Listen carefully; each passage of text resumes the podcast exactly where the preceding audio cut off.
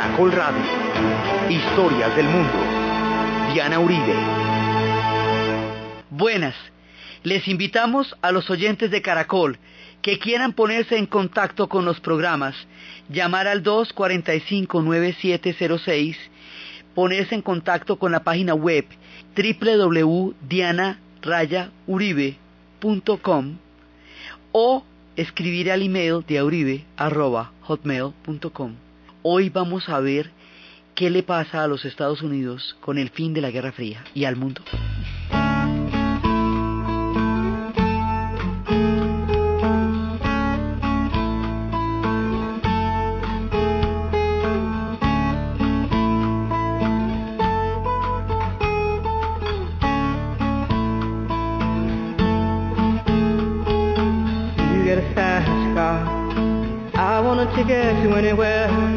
Maybe we make a deal.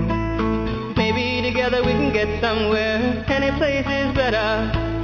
Starting from zero, got nothing to lose. Maybe we'll make something. Me, myself, I got nothing to prove.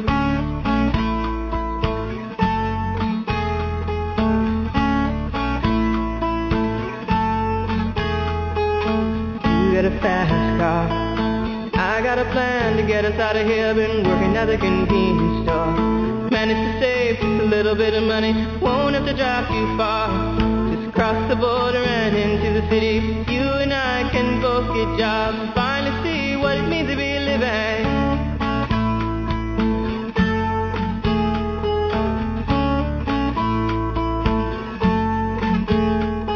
See, my old man's got a problem. Yeah, but the bottle, that's the way it is. He says body's too old for working. His too young to look like him. My mama went off and left him. She wanted more from life than he could give. I said, somebody's got to take care of him. I quit school and that's what I did.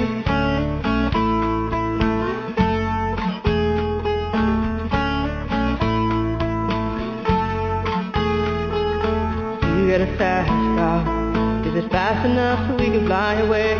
You gotta make a decision. Leave tonight or live and die this way.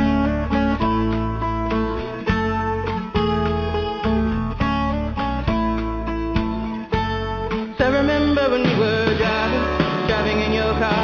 Speed so fast, felt like I was drunk. City lights stay out before us, and your arm felt nice wrapped around my shoulder. And I, I had a feeling that I belonged. I, I had a feeling I could be someone, be someone, be someone. La vez pasada estábamos viendo el espíritu sombrío de los ochentas. Estábamos viendo cómo a partir de la recesión, de la crisis energética, había llegado una era en donde el optimismo se había perdido. Habíamos visto cómo la gente se sentía en una América que ya no tenía esa cantidad de oportunidades que habían tenido en las décadas anteriores. Esta canción de Tracy Chapman que estábamos oyendo, la de un carro rápido, es, un, es también de los perdedores, de la gente que siente que esa sociedad no tiene un lugar para ellos y que hay que conseguirse un carro rápido para irse a algún lugar porque donde están y como viven eso no es vida. Entonces hay que encontrar como, no sé, un trabajo, algo en otra parte. Ella le toca salirse del colegio porque el papá se enferma, la mamá se va, el hombre está alcohólico. O sea, todas esas historias sombrías que le quitan como esa, ese optimismo colectivo que había caracterizado las décadas anteriores. Habíamos visto cómo pasaba esto y habíamos visto, es un, es un clima totalmente distinto el de los ochentas. Y en los ochentas va a aparecer un fenómeno que va a modificar muchísimo la estructura psíquica de la época y también va a contribuir a los patrones de miedo. Es la aparición del SIDA, no solamente como epidemia, sino como un fenómeno de intolerancia. Sobre todo porque la primera parte de la aparición del SIDA cuando se creía que era solamente un problema de poblaciones homosexuales o poblaciones adictas, hubo cinco años en que no se hizo ningún tipo de investigación al respecto. porque se consideraba de alguna manera que el que esas poblaciones se vieran afectadas no era una pérdida social. Eso es un asesinato, es como pegarles un tiro, es exactamente lo mismo. Cinco años de investigación que se pierdan para una persona que tiene SIDA es como matarla, porque podríamos estar mucho más avanzados si se hubiera empezado a tomar en serio esto desde el momento que apareció. Solamente hasta cuando Rock Hudson declara que tiene SIDA y muere de eso, el mundo empieza a tomarse en serio esto y empiezan a darse cuenta que ataca a todas las poblaciones y que tiene, es un fenómeno de pandemia y que no solamente de una determinada población, pero el estigma queda y aún después de tanto tiempo todavía no existe una conciencia clara de lo grave que es la discriminación, el aislamiento y el estigma a las personas que padecen de esta pandemia de finales del siglo XX, comienzos del siglo XXI. Uno de los puntos que empezó a tocar este tema fue una película que se llamaba Filadelfia con Denzel Washington y con Tom Hank acerca de un personaje que es despedido de su trabajo donde era muy eficiente porque contrae el SIDA y en ese momento el jefe, Bruce Springsteen, escribe esta canción para esta película.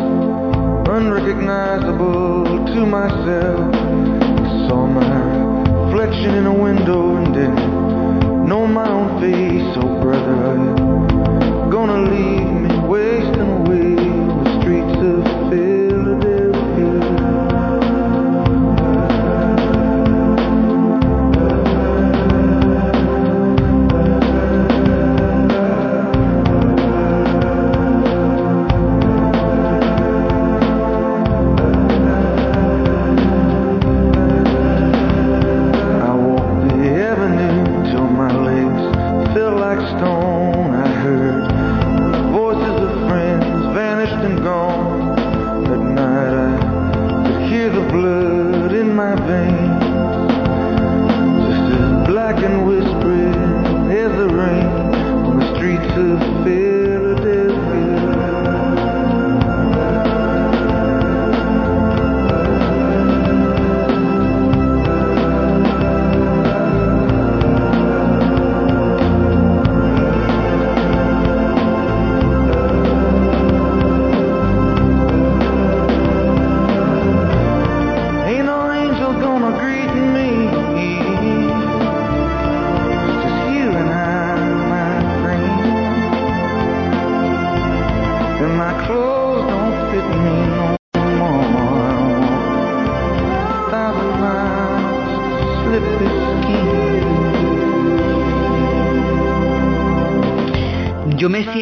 Abatido y vapuleado y no puedo decir por qué, no puedo saber qué es exactamente lo que siento. Resulto irreconocible para mí mismo. Soy un reflejo en la ventana que no logro reconocer en mi propia cara. Los hermanos me van a abandonar, me van a hacer a un lado en las calles de Filadelfia. Yo camino por las avenidas hasta que mis piernas parecen piedras y escucho las voces de los amigos desaparecer, como irse, alejarse. Y paso las noches y escucho la, la sangre en mis venas y veo cómo los suspiros se desvanecen en la lluvia en las calles de Filadelfia. Yo sé que no, hay, no soy un ángel y ningún ángel me va a gratificar. Yo siento que estoy aquí, que no tengo amigos y que la ropa ya ni siquiera me cabe, ya ni siquiera me queda la ropa porque como pierden tanto, tanto peso, pues voy caminando y siento que he caminado miles de millas y solamente he estado un- una pequeña vuelta en las calles de Filadelfia y la noche ha caído y yo todavía estoy despierto y siento que me desvanezco, que, que veo que mis hermanos también se desvanecen y que me dan besos que ya no tienen fe y que me van a abandonar y que me voy a quedar solo en las calles de Filadelfia, el estigma, el, grado de extrañeza frente a una cosa completamente nueva que lo va a desaparecer y le va a llevar la vida, y así empieza la conciencia histórica del tema del SIDA, la pandemia de finales de siglo, pero sobre todo de la necesidad de un trato humano, fraterno, solidario, para que a la pandemia no se le añada el estigma, el abandono y, y, toda la discriminación que existe en la sociedad contra eso que la hace más terrible que la enfermedad misma. Entonces van pasando los años 80 y habíamos visto cómo los sueños parecen desvanecerse, los espíritus de la libertad parecen abandonar las capitales donde antes se dieron las grandes utopías. Pero nos dimos cuenta en un momento dado que mutó, que el espíritu de la libertad se fue del oeste para el este y que arrancó toda la revolución de terciopelo y que va a empezar toda esta marea de la historia que va a llevar a la caída del muro de Berlín al final de la Guerra Fría, posteriormente a la disolución de la Unión Soviética y nos habíamos quedado en el tema de la disolución de la Unión Soviética. Si se acaba la Unión Soviética, ¿qué será de los Estados Unidos? Ahí estaba nuestra gran pregunta. Todo el modelo de la Guerra Fría es armado como contrapeso a la existencia y al poder de la Unión Soviética. El sentido de la OTAN es el pacto de Varsovia. El la política de contención es para contener el avance de la revolución y de la influencia soviética. La carrera armamentista es para defenderse de la carrera armamentista de los soviéticos.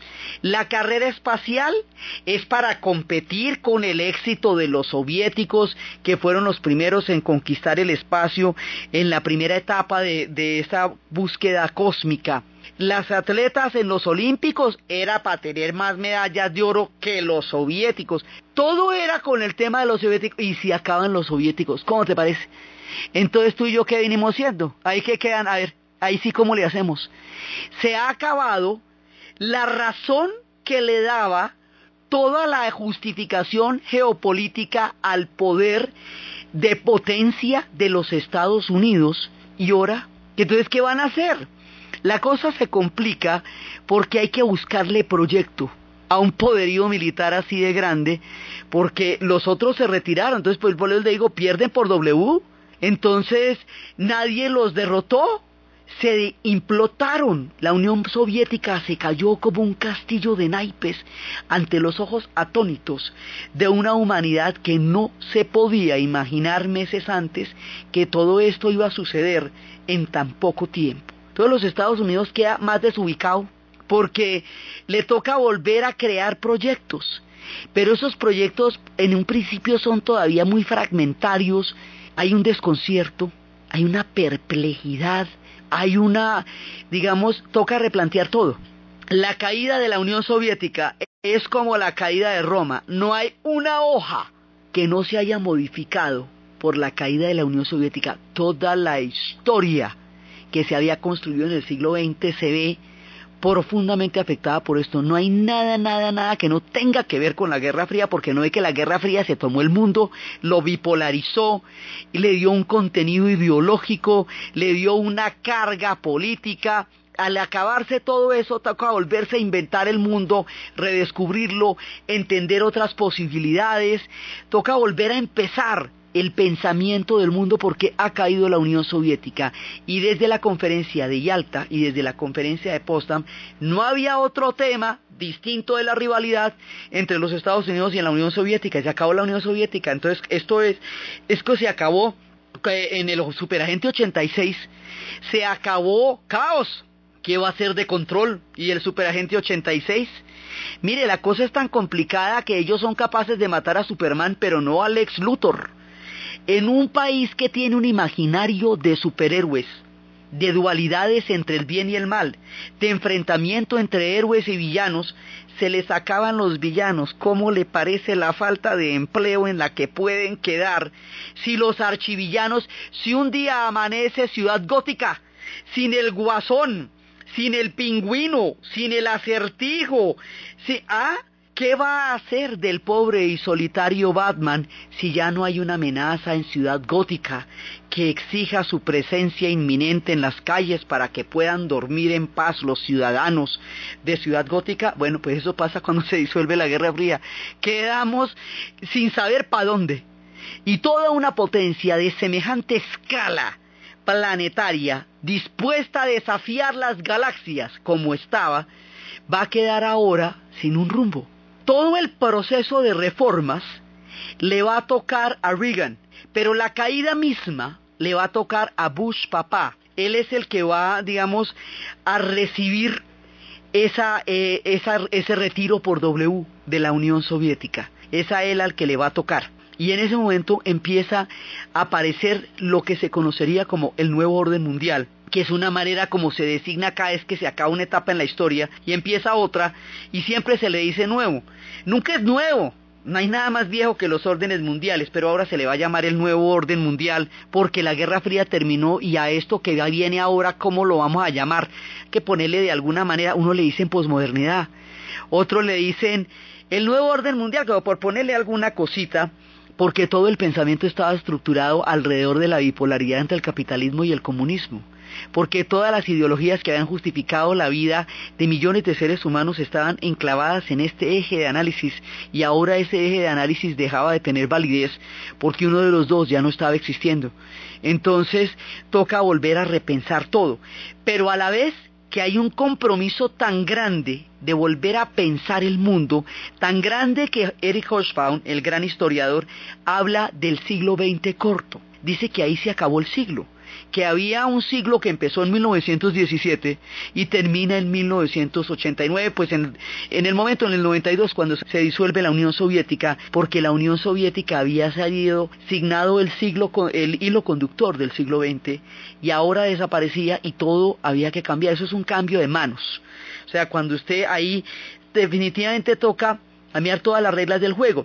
Una de las cosas que pasa, además de la perplejidad, además de la del asombro y del grado, digamos, de expectativa que esto va a producir, es que vienen una cantidad de procesos de paz, porque la Guerra Fría se alimentaba de los conflictos, los necesitaba y eh, le daba eh, gasolina a la bipolaridad para mantener los incendios prendidos, porque entre más conflictos hubiera, pues más necesaria era la doble presión de los Estados Unidos y de la Unión Soviética, cada uno con su carga militar y ideológica, para poderse mantener en combate, para poderse mantener eh, en, en actividad en la historia. Cuando se acaba la Guerra Fría, todos los conflictos que dependían de la Guerra Fría y que estaban alimentados por la Guerra Fría llegan a procesos de paz porque lo que los mantiene vivos ya ha dejado de existir. Entonces viene la paz en Centroamérica, que la teníamos ardiendo en los ochentas, eso estaba pero terrible. Vienen los grandes procesos de paz de Guatemala con la mirada de toda una sociedad que es capaz de mirarse a sí misma y plantearse desde un proyecto civil un proceso de paz. Viene la paz al Salvador, una generación que pensó que nunca la iba a conocer. Vienen todo lo de las guerras de Centroamérica, llegan a la paz. Por un lado, viene otro, otro conflicto que estaba ligado a la Guerra Fría y es la caída del apartheid en Sudáfrica. ¿Por qué? Porque resulta que Sudáfrica es el principal productor de oro en el mundo y el otro productor de oro era la Unión Soviética. Así que si se le hacía un bloqueo real, efectivo a Sudáfrica, entonces se le daba a la Unión Soviética la facilidad de tomarse el mercado del oro cuando la Unión Soviética, cuando el oro todavía era moneda patrón. Por esa razón, el régimen del apartheid, con su aprobio y con su monstruosidad, logró sobrevivir tantos años frente al horror del mundo, porque económicamente era muy productivo por el comercio y por la cantidad de producción de oro y de diamante de los surafricanos. Cuando ya cae la Guerra Fría, cuando no hay ningún apoyo, es cuando la figura de de Klerk llega, empieza la, digamos, empieza a dar paso al clamor de una cantidad de gente que lleva luchando muchísimo tiempo para tumbar el apartheid. O sea, los, la- los- las comunidades negras llevaban toda una vida luchando contra el apartheid. Pero en ese momento se dan las condiciones históricas con el fin de la Guerra Fría. De Klerk libera a Mandela. Nelson Mandela sale de la cárcel después de 27 años de prisión, conservando en cada año su palabra de no claudicar contra en su lucha contra el apartheid. Cuando Mandela sale de la cárcel, cada uno de los africanos recuerda qué estaba haciendo ese día y a esa hora, en el momento en que liberaron a Mandela. Cuando Mandela sale de la cárcel, las van, van a convocar a elecciones. Esas serán las primeras elecciones libres en Sudáfrica en toda su historia. Cuando Mandela sale de la cárcel, van a revertir un patrón de odio que es el único que han conocido, mostrando de esa manera que las sociedades pueden cambiar sus rumbos por terribles y dramáticos que hayan sido.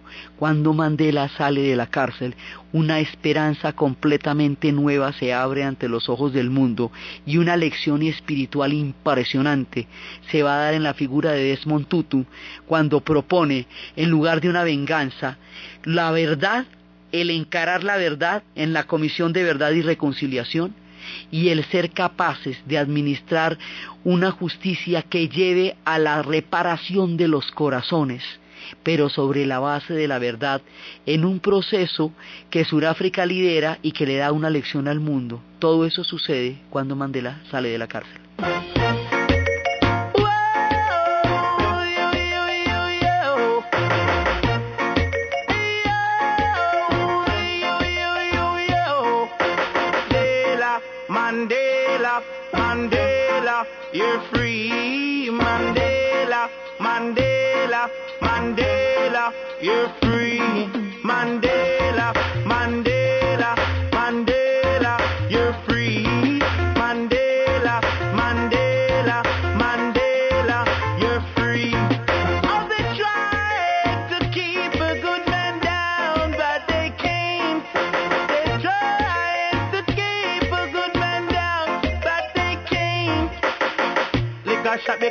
Love Mandela. Holla out, say you love Mandela. Shout it out, say you love Mandela. Mandela, you're free. Mandela, Mandela,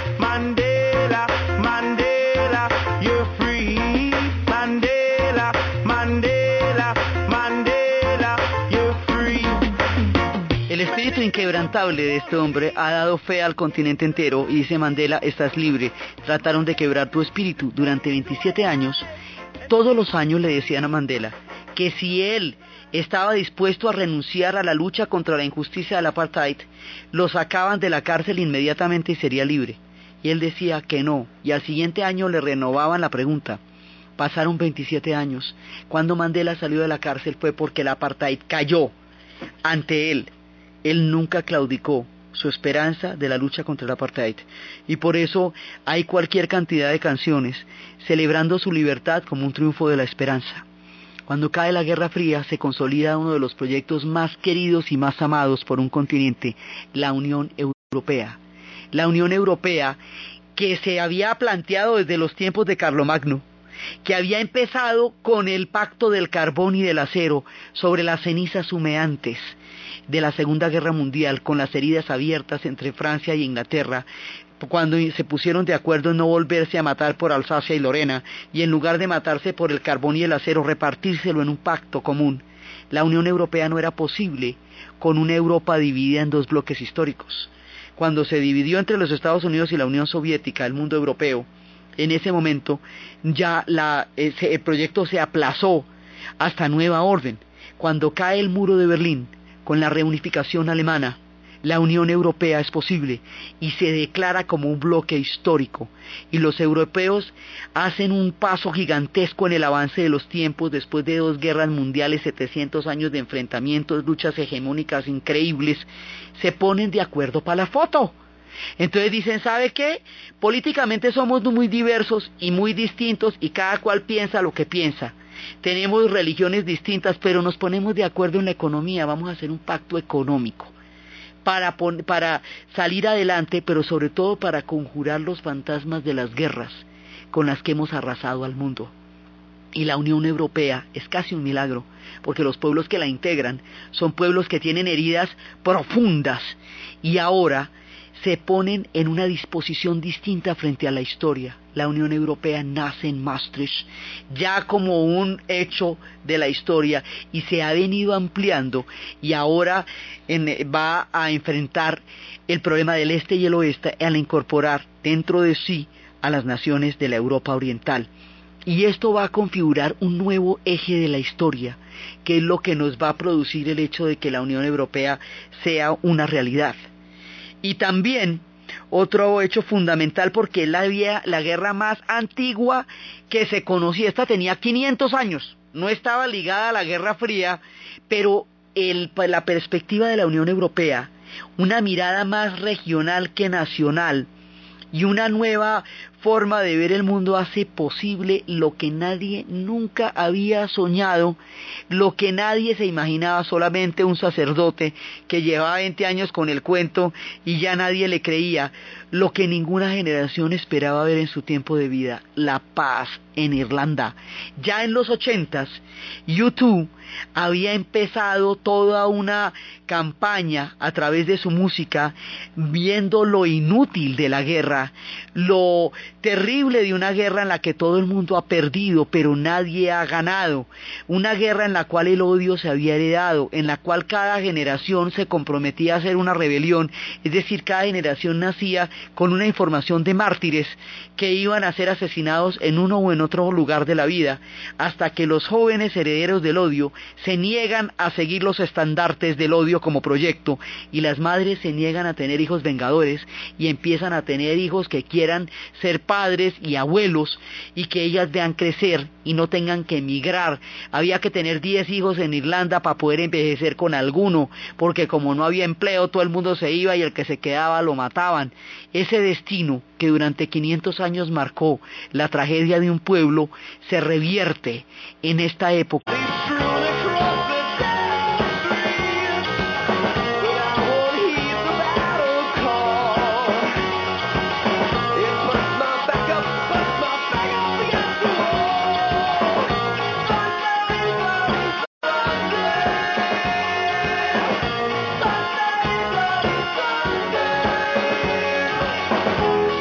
Esta es una canción sobre un atentado que hubo en el pueblo donde nacieron los integrantes de YouTube, que es el pueblo Enniskillen, un atentado contra unos veteranos que estaban en un desfile un domingo. Si yo no puedo creer las noticias hoy. Yo cierro los ojos para ver si todo esto se desaparece. ¿Cuánto tiempo más vamos a tener que cantar este tipo de canciones? ¿Por cuánto tiempo más? Esta noche todos nos sentimos como uno. Hay botellas rotas y vidrios en los pies de los niños. Hay cuerpos atravesados y muertos en las calles. Yo no puedo sino escuchar las voces de la batalla. Yo quiero que todo esto desaparezca y siento mi espalda contra la pared. Es el domingo, el domingo sangreso de diálogo con el IRA. Pero en ese momento, en los Estados Unidos, está la figura de Bill Clinton, ya ha pasado Bush, a Bush le tocó la primera guerra del Golfo, él fue el que la hizo, ya hablaremos en su debido momento cuando tomemos el tema energético, qué significó la guerra del Golfo, qué cambió dentro del orden mundial, cómo determinó el fin de la Unión Soviética como potencia geopolítica y cómo se instauró dentro de las guerras por el petróleo, pero eso lo vamos a ver más adelante.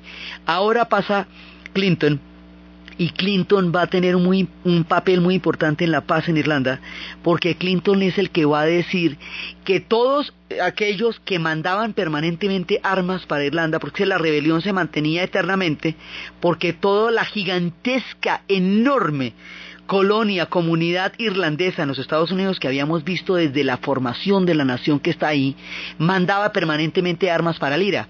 Así siempre había armas para la rebelión, así nunca iba a acabar la sangre.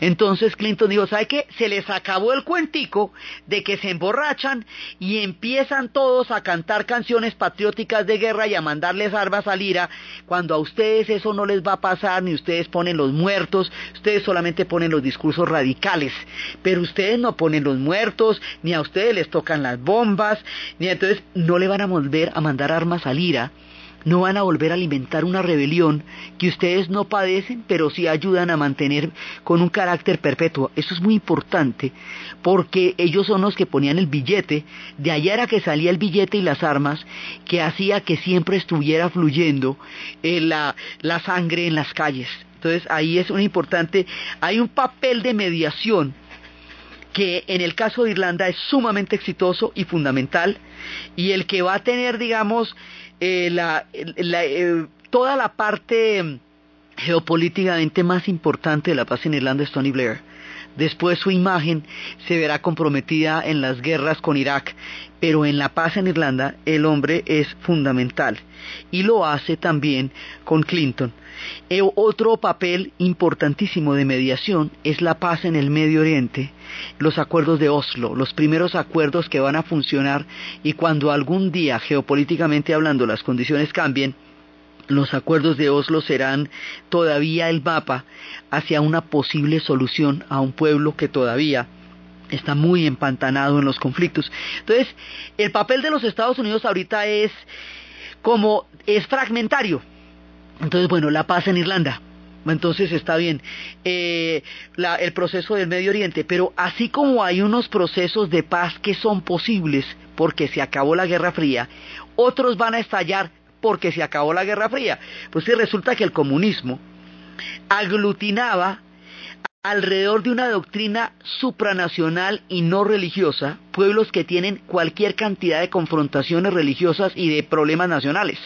Entonces lo que los pegaba era el comunismo, a lo bestia, Pablo Brava, pero era lo que los pegaba. Cuando eso se disuelve, todos los demás conflictos que han tenido latentes por siglos salen a la superficie. Entonces estalla en mil pedazos la Yugoslavia y se van a se van a desvertebrar las repúblicas y esto va a ser una de las guerras más aterradoras que hayamos visto porque va a haber limpiezas étnicas, exterminios, 250 mil bosnios herzegovinos van a ser asesinados el cerco de Sarajevo y nadie sabe qué hacer con los Balcanes.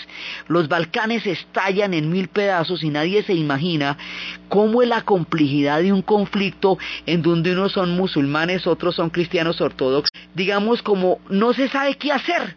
Entonces Estados Unidos en su papel de mediador mundial no sabe qué hacer frente a una cantidad de conflictos que no puede entender. Entonces, en los de paz, bueno, listo, no hay problema porque esos son problemas de la Guerra Fría, se solucionan a acabarse la Guerra Fría, pero estos nuevos, ¿para dónde escogen? Entonces, no hay una intervención en Bosnia-Herzegovina, cuando va a haber el genocidio y se dio el genocidio.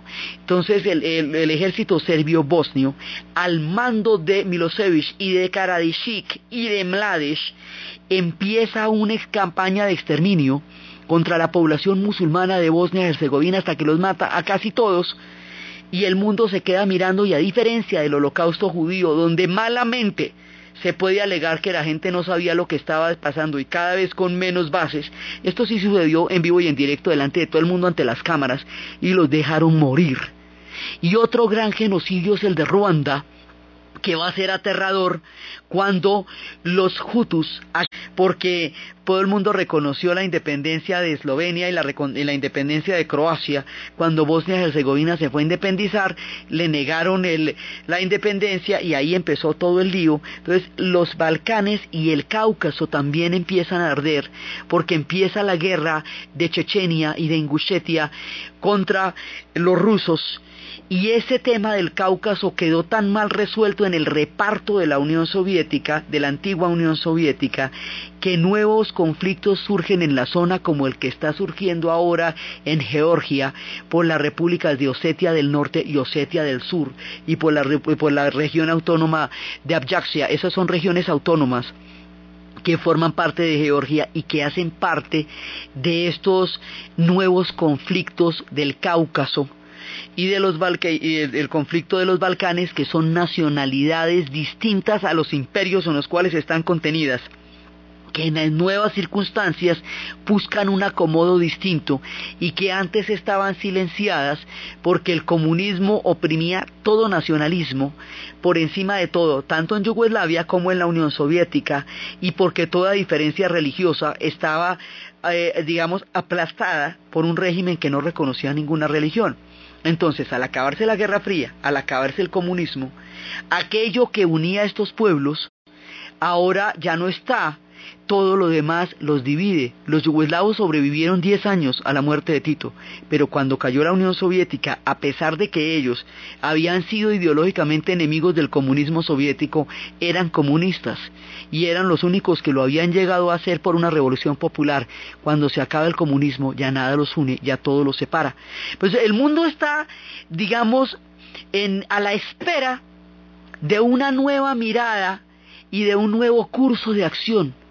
Hay que volver a escribir los libros de historia, hay que volver a interpretar el pensamiento, hay que volver a mirar el mundo porque aparecen religiones que nadie sabe que tenían tanta fuerza, que tenían tanta importancia, pero ahora resulta que sí tienen, aparecen religiones islámicas, aparecen nuevas profesiones de fe, el mundo ortodoxo, la iglesia ortodoxa coge una fuerza impresionante en Rusia y retoma los los hilos de la historia que durante los 70 años de la era soviética habían quedado por debajo de las aguas y de los ríos y emanan con una fuerza impresionante hay un resurgimiento de lo religioso, hay procesos de paz, hay nuevas guerras. De todas maneras, hay un mundo esperanzador en la medida en que todo es posible, digamos, en la medida en que cualquier dirección puede ser posible, no necesariamente una dirección totalitaria. El hecho de que se haya acabado la amenaza inminente de la bomba atómica, que la espada de Democles haya sido retirada de nuestras cabezas por efecto de la renuncia de la Unión Soviética a la carrera armamentista y que por lo tanto hacía que los Estados Unidos no pudieran seguir insistiendo en la construcción de armas atómicas porque no tuviera sentido hacerlo en ese momento, todo eso da como un compás de esperanza para un viraje más humanista del mundo. Digamos, esa es la idea, la rebelión de Chiapas propone una alternativa a, a los pueblos económicamente no viables o no competitivos en el nuevo orden mundial y en la internacionalización de la economía para poder tener una existencia digna. si nosotros no somos capaces de competir, ¿qué nos van a decir a nosotros? ¿Qué nos tienen que aportar para que sigamos manteniendo una dignidad histórica a pesar de que no somos competitivos? Digamos, hay un abanico de posibilidades. Todo puede pasar. Todos los Estados Unidos hace un casting de malos porque si no están los malos y ellos eran los buenos de los guiones, entonces ¿dónde quedan? Pero no hay unos malos como con un carácter universal, que uno diga. Pues sí, los serbios, pero eso es un problema local de los Balcanes. En narcotráfico, pero eso es un problema global que es difícil ponerlo aquí o allá. Pues es una cosa internacional. No, sigan haciendo casting. Entonces las películas, todas las, el cine queda más despistado porque antes estaban estos soviéticos malos con esos acentos terribles. Ahora ya no. Entonces empiezan a tratar de buscar malos Bruce Willis por todos lados, a ver de dónde se agarra, sí, todo Jean-Claude Van Damme, todo el mundo a ver pues como que, ¿no? Steve Seagal, pues, pero nada, no, no, nada resulta así que uno diga, pues, sí.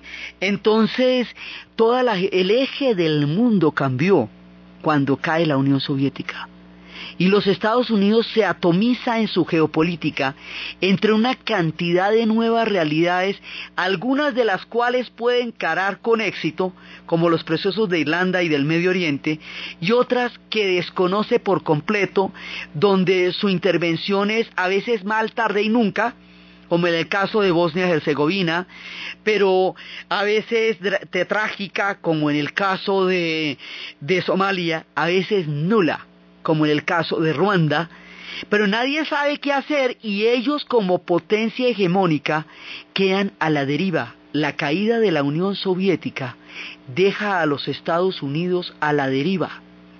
Y así como eh, habíamos visto en la era de Carter que él intentaba hacer un viraje, Clinton también va a hacer, digamos, un viraje dentro de toda la tendencia conservadora de la era de, de lo que va a ser la era de Reagan. Luego viene como un coletazo demócrata, que es la era de, de Clinton, pero es al que le toca toda esta época tan confusa, tan, tan extraña.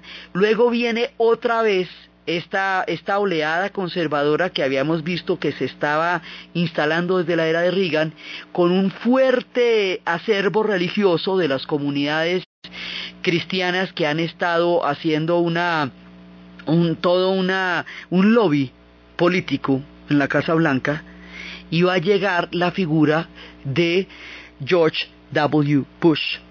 Y cuando llega la figura de George W. Bush, que expresa, digamos, otra de las muchas tendencias que hay en la sociedad norteamericana, y cuando estamos en las guerras del petróleo, el recurso energético que hace posible que la sociedad industrial funcione y que Estados Unidos como potencia tenga cómo fluir, porque es que, ¿qué es lo que depende del petróleo? Del petróleo depende las flotas navales, toda la aviación, que es la principal fuerza militar que ellos tienen, los automóviles en una sociedad donde alrededor de las carreteras y del invento de Ford se construyó todo el modelo del siglo XX y del siglo XXI. La dependencia de los Estados Unidos del petróleo es total. Así que la conservación de la fuente energética va a ser el marco geopolítico más importante porque de ello depende de la sociedad, el funcionamiento de la sociedad eh, como tal. Pues tanto como los ingleses, durante su tiempo de hegemonía, requirieron del Medio Oriente para garantizar el paso de la India y para garantizar el salto tecnológico trascendental que dieron cuando pasaron de los buques de carbón a los buques de petróleo. Los Estados Unidos requiere del petróleo para mantenerse como potencia y para existir simplemente. Así que la era del petróleo va a determinar la geopolítica. Si bien el panorama general es bastante confuso, cambiante, nuevo, lleno de variantes, lleno de diferentes miradas, el tema del petróleo sí es claro. O sea, el control sobre el petróleo es una prioridad y los países que lo produzcan deben estar lo más cerca posible a la órbita geopolítica de los Estados Unidos y por eso es que la revolución iraní resulta tan supremamente amenazante para los Estados Unidos por un embargo petrolero, porque es furiosamente antioccidental, y para los países árabes porque es una revolución chiita, cuando la mayoría de los pueblos árabes son sunitas con excepción de Irán, y a ellos no les interesa tener la exportación de revoluciones chiitas al interior de sus sociedades, y esta también es una revolución supranacional, y el chiismo disuelve las naciones para llamar a órdenes históricos religiosos, y es cuando empiezan a perfilarse otras variantes de la historia que no se podían contemplar durante la Guerra Fría, porque excedían a la visión capitalista comunista. Entonces, Irán se vuelve un enemigo de Occidente, pero también de los países árabes. Y la alianza de los Estados Unidos con los saudíes va a formar parte de este complejo escenario del petróleo y va a formar parte de toda esta cambiante geopolítica. Entonces es cuando van a apoyar a Saddam Hussein en una guerra contra Irán para tratar de desestabilizar la revolución islámica y de esa manera hacerse al control de un país que tiene una producción de 6 millones de barriles de petróleo diarios. Esto va a producir una guerra fratricida, una guerra terrible entre los iraníes y los iraquíes, siendo los iraníes el único país de toda esa zona que no es árabe. Ellos no, ni los turcos ni los iraníes son árabes. Los turcos son turcomanos, son otra raza, y los iraníes son persas. O sea, no son árabes de ninguna manera, el resto de los pueblos sí lo es. Entonces se va a dar la guerra de Irán-Irak. Y esa guerra va a ser terrible. Y después de la guerra de Irán-Irak es cuando Hussein va a pedir que le condonen la deuda o que suban el precio del petróleo o que le den plata para la reconstrucción y al no tener ninguna respuesta hace el ataque demencial a, a Kuwait como una anexión para no pagarle la deuda y para tener la salida al Golfo Pérsico. Y ahí es cuando se define el nuevo orden mundial. Y ahí es cuando Bush le va a mandar, Bush papá le va a mandar toda la coalición que al pisar tierra saudí para utilizar su territorio como bases es considerada como una profanación por los sectores más extremistas que habían estado apoyando antes a los saudíes pero ahora se van a alejar de ellos y van a crear una corriente distinta.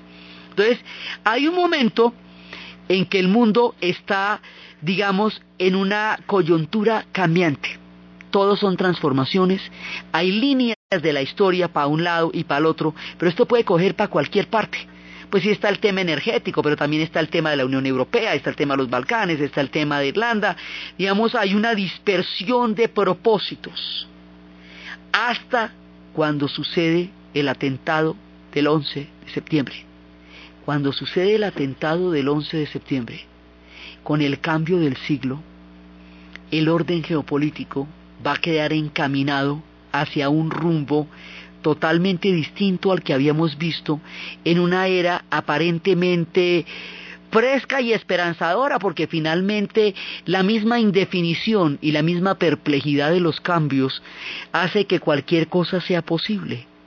Pero el 11 de septiembre le va a cambiar el rumbo a la historia y va a hacer que este nuevo orden mundial, que parecía bastante duradero, se convirtiera rápidamente en la era antiterrorista. Entonces la posguerra fría finalmente duró muy poco, desde 1989 hasta el 2001. Recién cambiaba el siglo y en ese momento ya nos perfilamos hacia un horizonte geopolítico totalmente distinto e inesperado, que en lugar de hacernos pasar del siglo XX al siglo XXI como un siglo futurista, nos haga pasar del siglo XX al siglo XI, en un retroceso de la historia que nadie se imaginaría, con unas consecuencias imprevisibles un minuto antes y tiempo después. La historia de lo que va a pasar de ahí en adelante y cómo esto va a afectar toda la geopolítica y la visión de la época, las formaciones de los patrones del miedo y todo aquello que hemos vivido en la época reciente es lo que vamos a ver en el siguiente programa. Entonces, desde los espacios de las grandes transformaciones, desde los procesos de paz que parecían imposibles, desde la paz en Irlanda, desde el milagro de la Unión Europea, desde la perplejidad y el desconcierto de una potencia que ve caer a la otra sin entender qué llevó a esos virajes de la historia y desde los cambios que están a punto de suceder a partir de la necesidad del sector energético y el surgimiento de los mundos fundamentalistas en los increíbles e impredecibles cambios que la historia puede tener ante nuestros ojos en la narración de Ana Uribe, en la producción Jessy Rodríguez. Para ustedes, feliz fin de semana.